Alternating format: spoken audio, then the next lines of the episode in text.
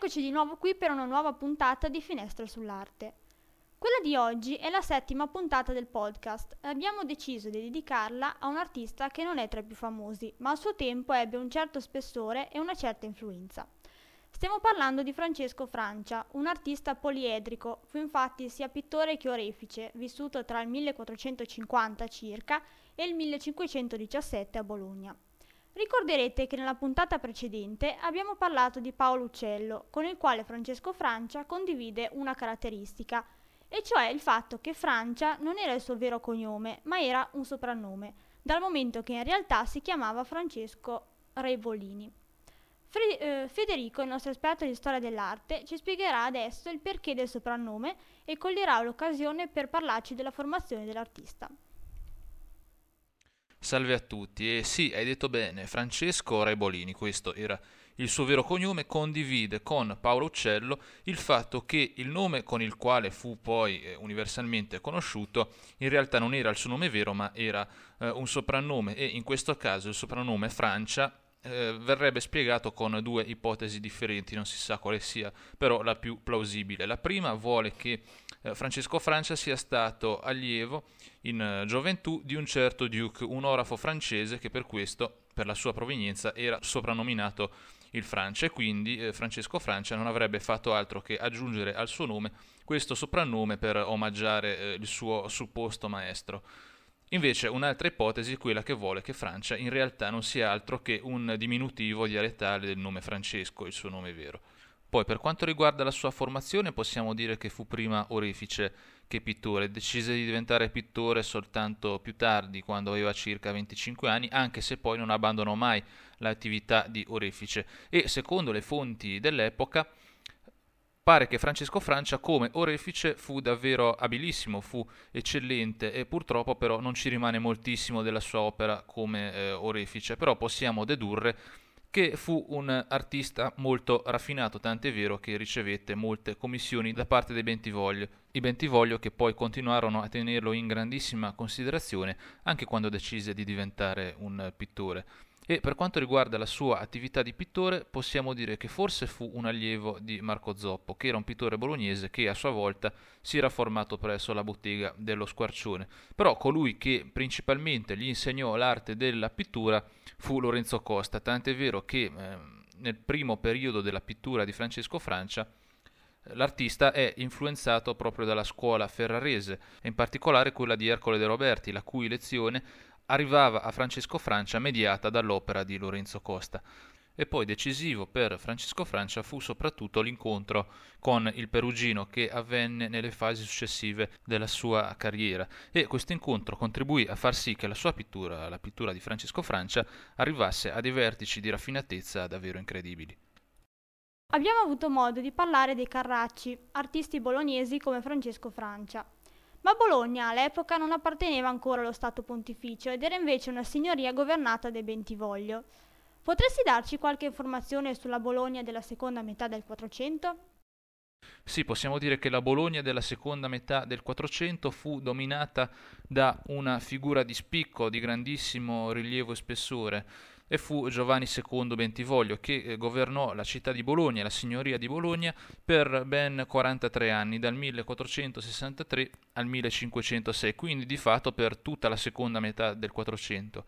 e sotto la signoria di Giovanni II Bentivoglio Bologna conosce il Rinascimento perché Giovanni II Bentivoglio era un grande amante dell'arte, quindi amava circondarsi di artisti, ma non solo, anche di letterati, poeti, filosofi, intellettuali in generale ed è per questo che sotto Giovanni II Bentivoglio Bologna vive un periodo di grandissimo fervore culturale. Non dobbiamo tra l'altro dimenticare che Bologna era già sede di una università e nella fattispecie l'università più antica d'Europa e sotto Giovanni II l'Università di Bologna conosce un grande impulso, tant'è vero che in questo periodo giungono in città attratti dallo studio bolognese diversi intellettuali da tutta Europa. Quindi tanta arte, tanta cultura, ma soprattutto una vita che sembra scorrere tranquilla. Gli anni sotto i predecessori di Giovanni II erano stati anni particolarmente difficili e sotto Giovanni II Bentivoglio Bologna sembrava aver acquisito una certa stabilità, se non che a partire dagli anni 90 del 400 cominciarono a farsi sentire alcuni segni di indebolimento e Giovanni II si creò molti nemici. Poi nel 1501 ci fu quella che in sostanza fu la goccia che fece traboccare il vaso, ci fu la congiura dei Marescotti, che era un'importante famiglia bolognese e tra l'altro un tempo erano amici dei Bentivoglio, e i membri della famiglia Marescotti che scamparono poi alla strage eh, che seguì la scoperta della congiura, si rivolsero al Papa Giulio II e gli chiesero di intervenire. Eh, cinque anni dopo, nel 1506, il Papa inviò eh, il suo esercito a Bologna per cacciare i Bentivoglio e così eh, la signoria di fatto terminò i nemici di Bentivoglio fecero radere al suolo il palazzo della famiglia e eh, qualche anno dopo, tra l'altro, ci fu anche un tentativo da parte dei figli di Giovanni II di instaurare di nuovo la signoria, ma fu un tentativo che durò molto poco, quindi Bologna, eh, partire dal 1506, passò sotto il dominio pontificio. In questa sede l'attività di Francesco Francia come orefice ci interessa relativamente poco, perché passò alla storia dell'arte non tanto per le sue opere di oreficeria, che comunque sono opere di un certo pregio, quanto piuttosto per le sue pitture. Quali sono le caratteristiche dell'arte di Francesco Francia? Vasari lo chiama uomo savio e regolatissimo, quindi dobbiamo aspettarci che una simile caratteristica si rifletta anche nella sua pittura. Sì, certo, il carattere di un artista si riversa anche nel suo modo di fare arte e Francesco Francia lo dimostra molto bene. Io direi che la prima qualità, la prima grande qualità della sua arte è l'assoluta e incredibile raffinatezza, che in parte poi gli deriva anche dall'influenza del perugino. Ma essendo già lui una persona dal carattere decisamente raffinato, riusciva a realizzare delle composizioni di un'eleganza davvero superba e incredibile. E poi altre caratteristiche importanti dell'arte di Francesco Francia erano soprattutto la sua morbidezza, l'equilibrio, la gradevolezza. Era un uomo savio e regolatissimo, come lo chiamava Vasari, quindi la sua pittura non può essere altro che gradevole e regolata e per questo Francesco Francia è abile nel creare delle opere devozionali che sono molto liriche, i personaggi sono dipinti con una morbidezza davvero particolare. I santi e soprattutto le sante che Francesco Francia dipinge sono portatori di una bellezza che è struggente ma che è anche assoluta. I personaggi sembrano quasi non avere età e in questo si ravvisano in Francesco Francia anche le influenze che gli derivavano in qualche modo dal classicismo toscano che eh, lui unisce alla lezione di Lorenzo Costa. E poi bisogna notare in Francesco Francia anche i paesaggi che sono dipinti con dei colori molto brillanti, basti vedere gli azzurri dei cieli e i verdi dei prati e in questo modo Francesco Francia riesce anche a creare delle scene che sono quasi idilliache. Quindi in sostanza la pittura di Francesco Francia potremmo definirla come una pittura innanzitutto raffinatissima. Eh, Francesco Francia infatti è stato uno dei pittori in assoluto più raffinati di tutto il Rinascimento. E poi una pittura equilibrata, lirica quasi, e morbida e regolata. È detto che a un certo punto il Francia subì l'influenza del Perugino, che lavorò a Bologna sul finire del Quattrocento. Cosa significò questo incontro per Francesco Francia? Allora, innanzitutto c'è da precisare che non sappiamo in realtà se Francesco Francia e il Perugino si conobbero di persona, però quello che sappiamo è che nel 1497 il Perugino è documentato a Bologna. Il Perugino all'epoca era all'apice della sua fama e veniva chiamato in diverse città d'Italia per realizzare opere. Quindi non sappiamo se ci fu in realtà un incontro tra il Perugino e Francesco Francia nel senso letterale del termine. Quello che però sappiamo con certezza è che Francesco Francia fu molto influenzato dal Perugino a partire da questa data, dal 1497. Infatti le maggiori influenze del Perugino sull'arte del Francia si riscontrano proprio a partire da questa data.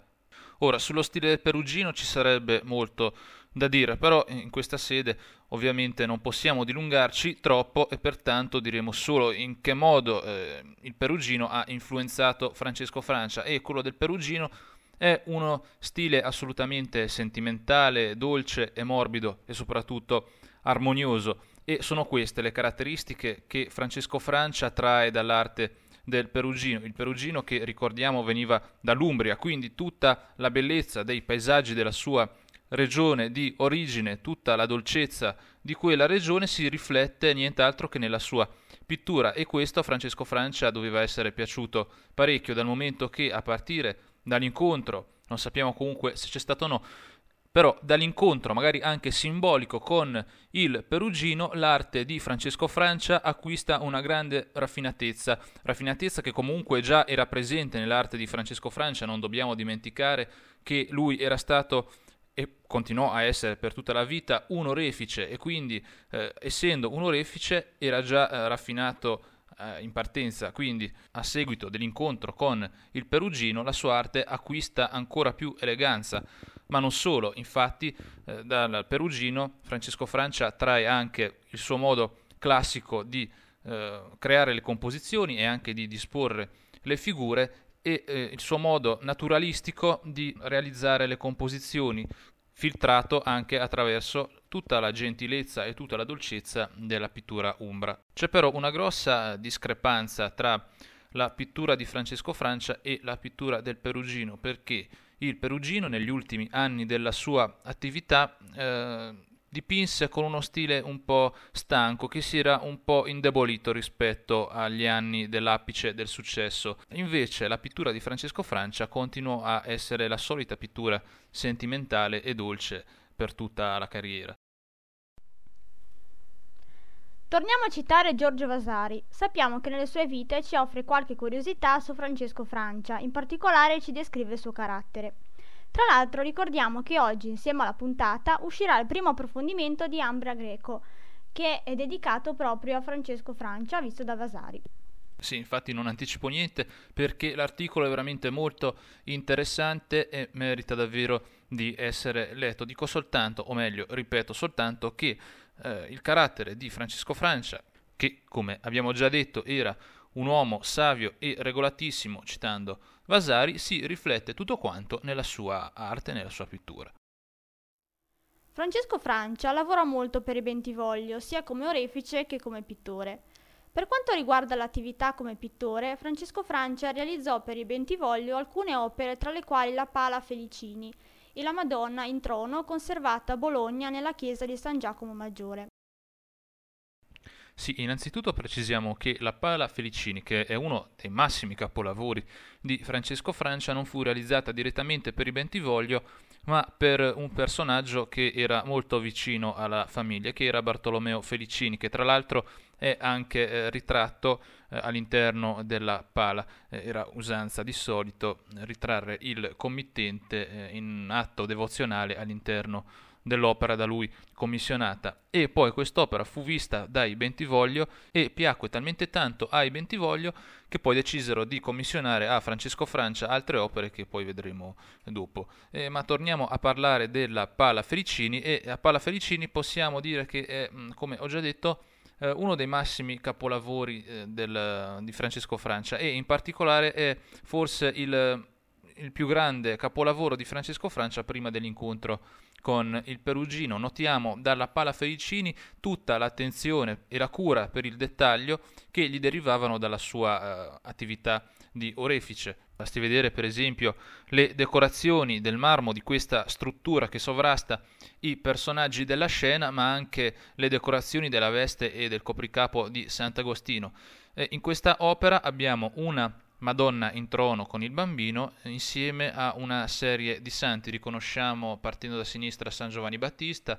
Santa Monica e Sant'Agostino e poi a destra invece ci sono San Francesco e San Procolo e infine San Sebastiano.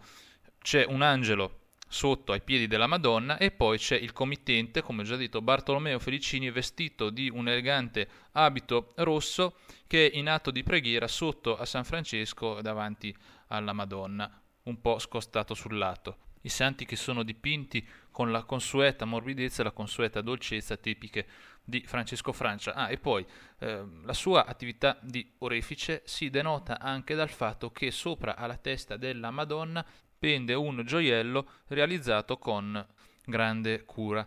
E poi, eh, infine, diciamo che questa pala è stata dipinta a partire dal 1490 e il Vasari che ci fornisce la data, ma non sappiamo quando è stata completata. Possiamo presumere che è stata eh, finita nell'arco di 3 o 4 anni.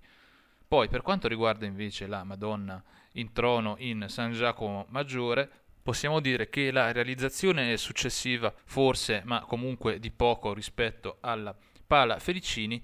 e fu realizzata per la famiglia Bentivoglio, tant'è vero che fu poi eh, collocata all'interno della Cappella Bentivoglio in San Giacomo Maggiore. La Cappella Bentivoglio, tra l'altro, ospita anche alcune opere di eh, Lorenzo Costa, su tutte la Madonna in trono con la famiglia Bentivoglio, che si tratta di una vera celebrazione della corte di eh, Giovanni II Bentivoglio, che in questo dipinto di Lorenzo Costa è dipinto ai piedi eh, della Madonna insieme alla moglie Ginevra Sforza. Ma tornando a parlare della Madonna in trono di Francesco Francia, troviamo qua un'altra prova della sublime morbidezza e della grandissima delicatezza di Francesco Francia, nonché della sua grande abilità nella resa dei dettagli e poi la brillantezza dei colori con i quali vengono dipinte alcune vesti, in particolare quelle degli angeli che suonano gli strumenti musicali ai piedi del trono. E in questa composizione vediamo la Madonna con il bambino che sono su questo magnifico trono in marmo decorato e poi vediamo quattro santi che sono in ordine partendo da sinistra, San Floriano, lo riconosciamo dalla spada e dall'armatura, Sant'Agostino, San Giovanni e San Sebastiano e poi insieme ai personaggi i già citati angeli che suonano gli strumenti e poi altri due angeli che invece sono ai lati della Madonna. Tutta la composizione è inserita in un'ambientazione interna, anche se poi eh, alle spalle dei protagonisti si aprono eh, due eh, archi che ci fanno intravedere un ehm, soave paesaggio montano e un cielo azzurro turbato soltanto da qualche nuvoletta. Infine, da notare, l'ho già detto, ma lo ripeto, le decorazioni dei marmi della struttura, ma anche del trono, in particolare i capitelli delle colonne che reggono eh, la struttura sotto la quale si trovano i personaggi della scena. A Bologna Francesco Francia decorò ad affresco poi la cappella di Santa Cecilia, ancora con la committenza di Bentivoglio. Il ciclo è uno dei capolavori del pittore. Sì, gli affreschi di Santa Cecilia sono tra i più grandi capolavori di Francesco Francia e si trovano nella cappella di Santa Cecilia ancora una volta dentro San Giacomo Maggiore a Bologna e questi affreschi furono commissionati dai Bentivoglio a quelli che erano i più grandi pittori bolognesi dell'epoca, oltre a Francesco Francia, lavorarono al ciclo degli affreschi di Santa Cecilia anche Lorenzo Costa e Amico Aspertini. E eh, Francesco Francia realizzò la prima e l'ultima scena. La prima è lo sposalizio di Santa Cecilia con eh, Valeriano e l'ultima invece è la sepoltura di Santa Cecilia. Tra l'altro c'è anche da ricordare curiosamente come Giorgio Vasari, descrivendo queste due scene all'interno delle sue vite nel capitolo su Francesco Francia, ritiene erroneamente che lo sposalizio di Santa Cecilia sia eh, lo sposalizio tra la Vergine e San Giuseppe, ma questa volta eh, Vasari eh, sbaglia. E da questi affreschi di Francesco Francia si denotano ancora una volta tutte le caratteristiche che abbiamo eh, elencato in precedenza, su tutte la raffinatezza e la grande delicatezza. La grande delicatezza di Francesco Francia che traspare soprattutto dall'affresco con la sepoltura di Santa Cecilia dovremmo immaginarci una scena triste e drammatica, ma eh, il pittore eh, riesce a stemperare un po' tutta la drammaticità dell'evento ricorrendo alle sue solite doti di equilibrio, di grande delicatezza e di morbidezza e ricorrendo un po' anche alla sua vena classicista. In questo dipinto, in questo affresco, Santa Cecilia non sembra quasi morta, ma sembra che si sia soltanto addormentata e la concitazione eh, nei volti dei personaggi che attorniano il sepolcro di Santa Cecilia è un pochino mitigata dalla dolcezza che Francesco Francia era solito utilizzare nelle sue opere. Poi per finire, per quanto riguarda gli affreschi di Santa Cecilia, c'è il problema non solo della datazione, ma anche dell'attribuzione di alcune, alcune scene, ma nel caso di Francesco Francia l'attribuzione non, non è assolutamente messa in discussione, si sa sicuramente che le scene che sono state dipinte da lui sono la prima e l'ultima. E per quanto riguarda la eh, datazione si sa che gli affreschi sono stati cominciati eh, sotto i Bentivoglio, ma la realizzazione si protrasse anche in seguito alla cacciata dei Bentivoglio nel 1506 E comunque il ciclo degli affreschi di Santa Cecilia è unico in quanto permette di vedere nello stesso luogo le realizzazioni delle tre più grandi personalità eh, di Bologna che operavano nella città eh, in quel periodo, e cioè Francesco Francia, Lorenzo Costa e Amico Aspertini. Gli affreschi di Santa Cecilia furono realizzati dopo l'incontro con il Perugino. Ci sono altri dipinti che testimoniano ancora di più l'incontro tra i due e la pittura di Francesco Francia arriva a dei vertici di grandissima raffinatezza. Puoi dirci qualcosa a proposito? Sì, per quanto riguarda la seconda fase della carriera di Francesco Francia, quindi quella che ha seguito l'incontro con il Perugino, potremmo citare per esempio alcuni dipinti come la Pala Bentivoglio che è conservata alla Pinacoteca Nazionale di Bologna, dove c'è un nucleo abbastanza eh, consistente di mh, mm, opere di Francesco Francia e la Pala Bentivoglio che fu eh, commissionata eh, sul finire del, del 400, intorno al 1400 98 da Anton Galeazzo Bentivoglio, che era figlio di Giovanni II e non deve essere eh, confuso con l'altro Anton Galeazzo Bentivoglio, che era stato signore di Bologna e che era invece il nonno di Giovanni II, quindi il bisnonno di questo Anton Galeazzo, figlio di eh, Giovanni. In questa palla lo schema è un po' diverso rispetto a quelli che Francesco Francia di solito utilizzava per le sue pale devozionali. Non abbiamo più una Madonna in trono, ma abbiamo un Gesù bambino che viene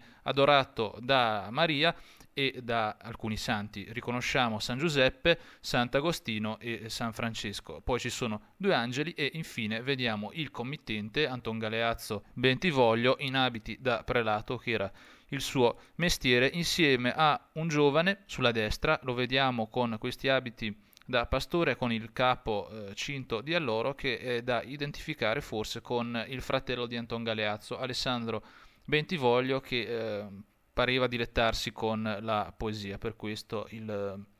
il capo cinto di alloro e le vesti da pastore. E alle spalle dei personaggi vediamo questa struttura con questa colonna ancora una volta finemente decorata come era ehm, solito fare Francesco Francia ricordando le sue abilità di orefice e poi questo bellissimo paesaggio idilliaco con un ruscello che scorre in una campagna popolata da diversi alberi e sullo sfondo della quale si stagliano le montagne. E il paesaggio ricorda veramente molto da vicino le opere del Perugino così come eh, i volti dei personaggi, il i colori, le vesti ricordano anch'essi tutta la dolcezza delle opere del Perugino. E poi c'è da notare anche come eh, dietro eh, le spalle della Madonna sotto la colonna ci siano anche il bue e l'asinello. Quasi che questo sia una sorta di presepe. Da notare anche poi il cielo brillante e il sole che sta spuntando dai, dai monti. Poi un altro lavoro eh, delle ultime fasi della carriera di Francesco Francia potrebbe essere la Madonna col bambino insieme a San Francesco e Santa Caterina d'Alessandria che si trova conservato a Vienna al Kunsthistorisches Museum e ci presenta ancora una volta un Francesco Francia assolutamente lirico, poetico e sentimentale con i personaggi ancora una volta immersi in questo paesaggio verde sopra il quale troviamo questo cielo terzo e eh, brillante, ma poi ci sono anche altre opere che potremmo citare per quanto riguarda le ultime fasi del, dell'opera di Francesco Francia. Eh, per esempio c'è una Madonna col bambino di San Francesco conservata nella Pinacoteca Nazionale di Bologna, dalla quale traspaiono ancora una volta tutto il lirismo, tutta la poesia, tutta la devozione di Francesco Francia e in sostanza quindi potremmo dire che le ultime fasi della carriera di Francesco Francia eh, non fanno altro che accrescere tutta la raffinatezza, tutta l'eleganza della sua arte anche alla luce della, dell'influenza esercitata su di lui dalla pittura del Perugino. Sappiamo poi che la sua carriera finì in circostanze piuttosto particolari, o almeno questo è quello che ci racconta Vasari. Puoi raccontarci tu in che modo uh, finì la carriera di Francesco Francia? Sì, è un aneddoto che ci racconta Vasari, non sappiamo quanto possa essere vero, comunque è curioso e lo raccontiamo, potrebbe anche essere vero, non, non lo sappiamo con, con, certezza. Pare che eh, Francesco Francia, nonostante fosse una persona equilibrata, come abbiamo detto finora, eh, ritenesse comunque di essere ehm, il più grande eh, pittore che ci fosse a Bologna e ehm, sul finire della sua carriera sentì parlare di questo certo Raffaello da Urbino che eh, lavorava a Roma ed era giovane e soprattutto era stimato da tutti e tutti quanti ne parlavano bene, pareva proprio che fosse il più grande pittore che ci fosse in quel momento eh, in Italia. E quindi Francesco Francia volle conoscerlo e l'occasione gli si presentò nel 1515 quando da Roma arrivò a Bologna l'estasi di Santa Cecilia di Raffaello, che era stata eh, finita l'anno prima, nel 1514, e mh, era stata commissionata da Elena Dall'Olio, che era una nobile bolognese che voleva questo dipinto per decorare una cappella di sua appartenenza in, eh, nella chiesa di San Giovanni in Monte a Bologna. Pare quindi che eh, Francesco Francia avesse visto l'estasi di Santa Cecilia di Raffaello, riconobbe eh, la superiorità di Raffaello come pittore e la cosa eh, fu talmente triste per lui che cadde in depressione riconoscendo la sua presunzione e a seguito della sua um, crisi depressiva eh, rinunciò a dipingere, rinunciò a continuare la sua carriera di pittore e di lì a poco, nel giro di un paio d'anni, morì. Infatti la data eh, della scomparsa di Francesco Francia è il 1517. Bene, siamo arrivati in chiusura. Per finire, puoi dirci come sempre cosa ha lasciato Francesco Francia alla storia dell'arte? Francesco Francia non ebbe moltissime influenze, anche perché agli inizi del Cinquecento i suoi schemi erano considerati un po' superati e i pittori più aggiornati preferivano guardare ai grandi geni del Rinascimento maturo, uno su tutti, il già citato Raffaello e eh, comunque Francesco Francia aprì a Bologna una bottega dal, dalla quale uscirono alcuni artisti come per esempio Marcantonio Raimondi che era un incisore e Timoteo Viti che invece era un pittore e comunque eh, influenze di Francesco Francia si ravvisano anche nell'opera di alcuni pittori come per esempio il Boccaccino oppure Alessandro Araldi e soprattutto il pittore più importante che è stato influenzato dal Francesco Francia che fu Marco Palmezzano. Molto bene, e così anche per questa puntata siamo arrivati alla conclusione. Speriamo di avervi invogliati ad andare a visitare dal vivo le opere di Francesco Francia. Il nucleo più consistente si trova a Bologna, quindi con una visita a Bologna è già possibile avere una, un panorama abbastanza completo sull'opera del pittore. Vi ringraziamo per averci ascoltato sin qui e vi diamo appuntamento tra pochi giorni con l'ottava puntata che riguarderà un altro illustre bolognese e cioè Guido Reni, a cui abbiamo già accennato in altre puntate, ma a cui ora dedicheremo un approfondimento più consistente. L'appuntamento è quindi ancora su Finestre sull'Arte. Un saluto dell'Aria Baratta. E da Federico Giannini.